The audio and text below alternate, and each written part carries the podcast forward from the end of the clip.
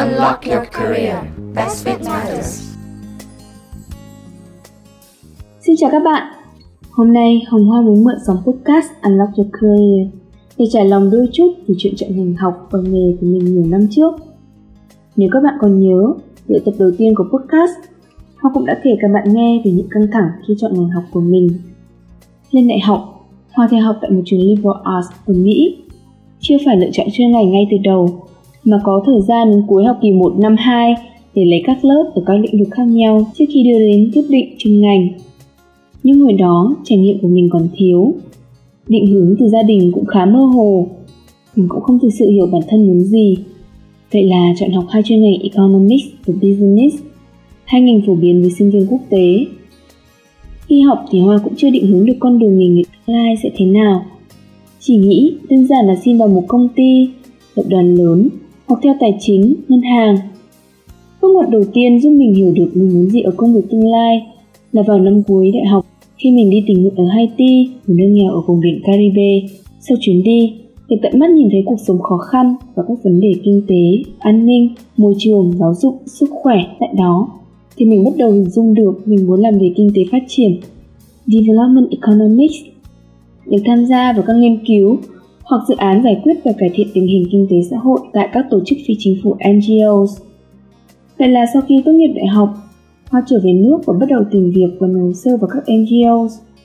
Những công việc đầu tiên của Hoa đều liên quan đến các NGOs hoặc các tổ chức quốc tế như Operation Smile, International Labour Organization và mong ước công việc giai đoạn đó là có thể tiến đến làm việc lâu dài ở các tổ chức của UN.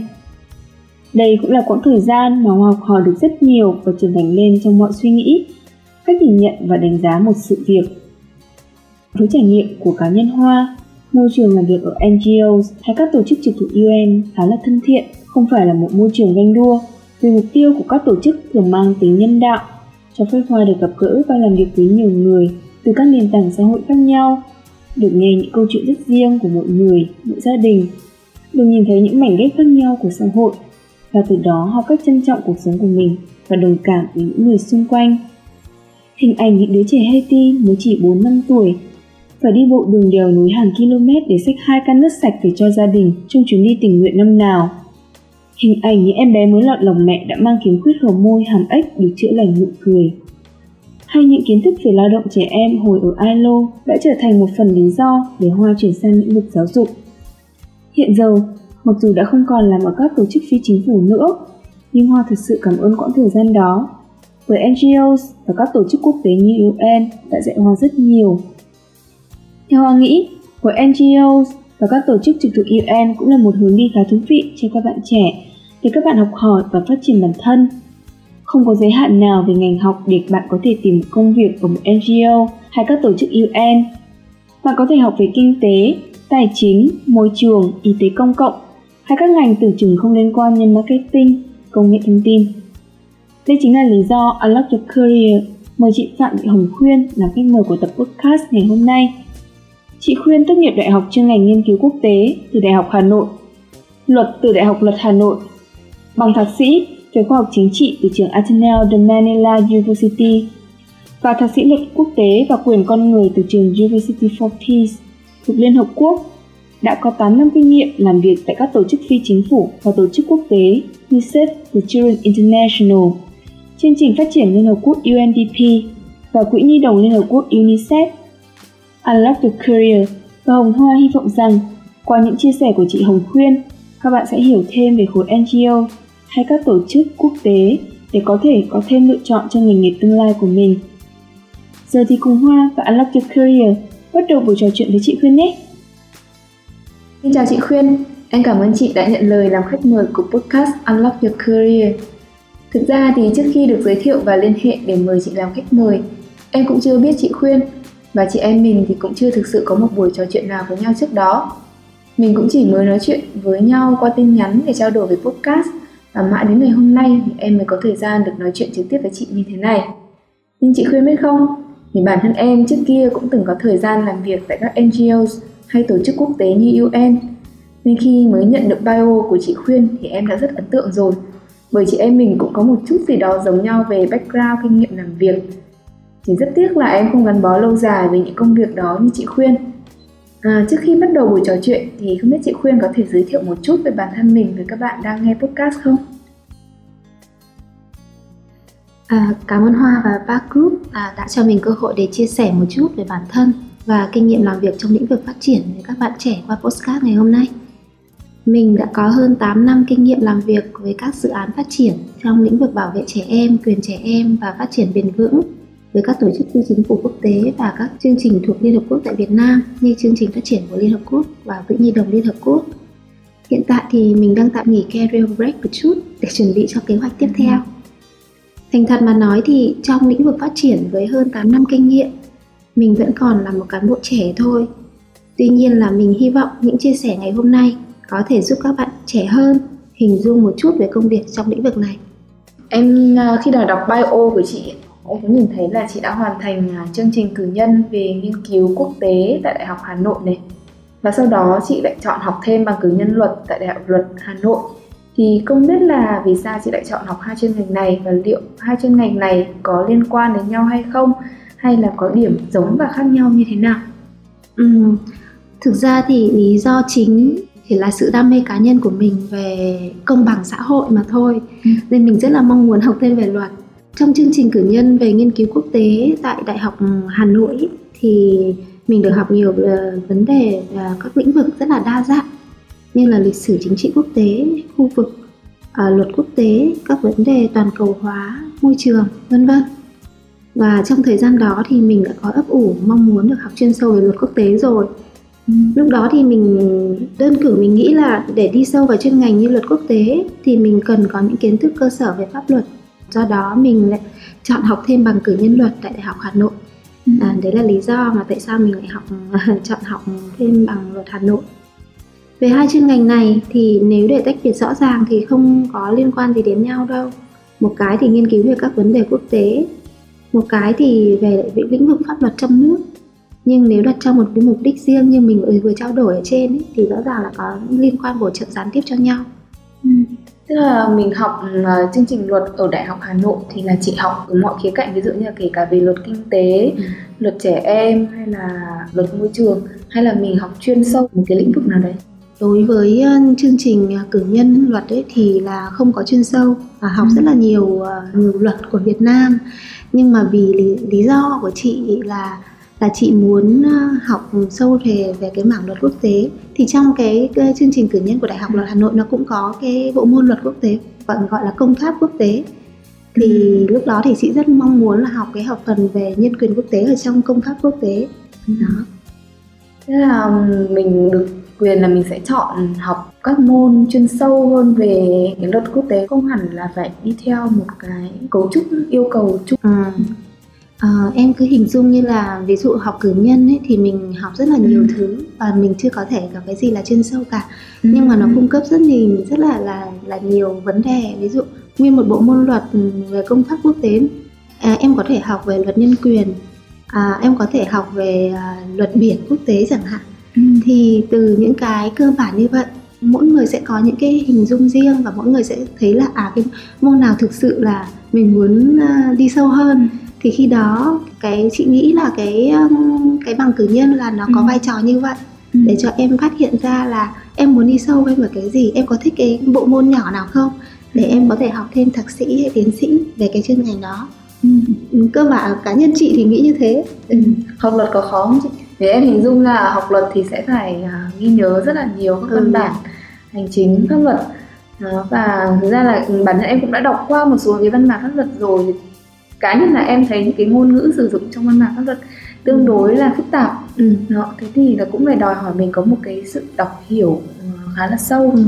như chị có thấy nó khó một số người à, khi chị nói là chị học luật hay là khi học thạc sĩ ở bên kia thì à, tại sao lại chọn luật quốc tế nữa nhân quyền nữa thì ừ. mọi người bảo rất là khó và rất là khô khan ấy tại ừ. sao lại theo đuổi cái đấy thì ừ, chị không biết mọi người thế nào nhưng mà chị thì chị rất là thích chị ừ. thấy đôi khi những cái quy định trong pháp luật của từng cái provision articles của nó thì chị thấy nó logic chị thấy ừ. nó rất là cuốn hút với chị nên là chị có một cái niềm đam mê như thế nên là mặc dù nó cũng rất là căng thẳng học rất là nhiều đọc rất là nhiều ấy nhưng mà chị thấy là chị có đam mê nên chị thấy không vấn đề gì.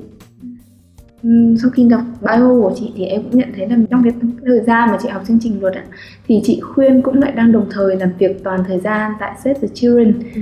một tổ chức phi chính phủ quốc tế. Thì em cũng không biết là chương trình học uh, luật như vậy thì có bổ trợ cho chị trong công việc hàng ngày hay không Ừ, khi mà làm việc tại chỗ, tổ chức uh, cứu trợ trẻ em quốc tế tại Việt Nam ấy thì mình có làm về mảng bảo vệ trẻ em và quyền trẻ em. Cái đó là nhấn mạnh cái phương pháp về tiếp cận dựa trên quyền. Và do đó khi mà theo học cái chương trình luật tại đại học luật hà nội ấy, thì như mình đã nói là mình rất mong muốn học thêm về cái mảng nhân quyền và cái đấy ừ. được có cái ở trong cái môn học của luật công pháp quốc tế. Tuy nhiên có một điều đáng tiếc ấy, lúc đấy là đại học luật hà nội ấy, Giờ chương trình cử nhân thì cái bộ môn luật công pháp quốc tế này này họ không có giảng dạy về cái mảng nhân quyền. Ừ. um, đấy là một cái điều đáng tiếc. Mình đã không có uh, đạt được cái mong mong mong đợi của mình. Ừ. tuy vậy thì mình thấy là cái việc học luật rất là thiết thực và thú vị đối với mình ấy. Và nó bổ ích trong công việc ở cái mặt là nó cung cấp cái tư duy logic và khi mà làm việc công việc phát triển tại tổ chức uh, quốc tế đôi khi mình cũng phải hay làm các báo cáo chẳng hạn ừ. các bài trình bày thì cái việc tư duy logic cũng rất là cần thiết ừ. thì mình thấy là nó cũng có những cái bổ trợ như vậy ừ.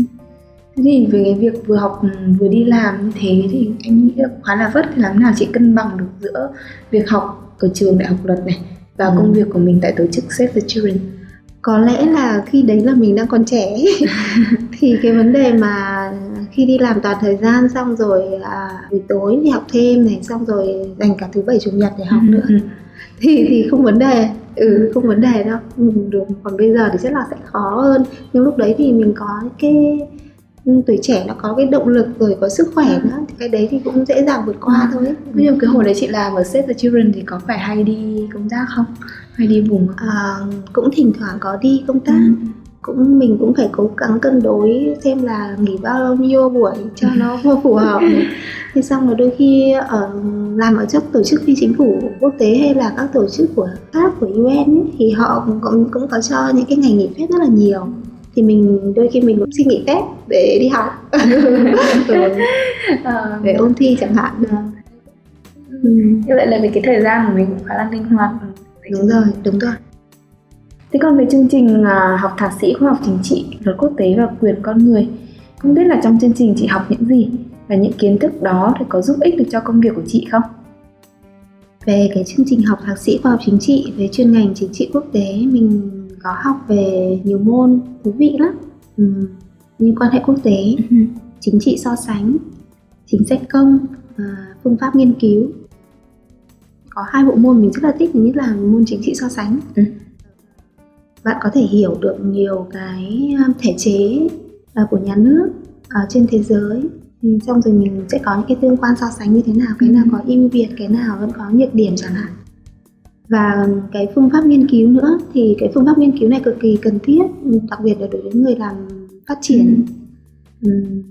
còn về cái chương trình học luật quốc tế và quyền con người thì đây đúng là cái mảng mình yêu thích rồi thì mình học về các luật công pháp quốc tế này, luật nhân quyền quốc tế hình sự quốc tế luật quốc tế liên quan đến xung đột vũ trang các báo cáo đánh giá giám sát nhân quyền.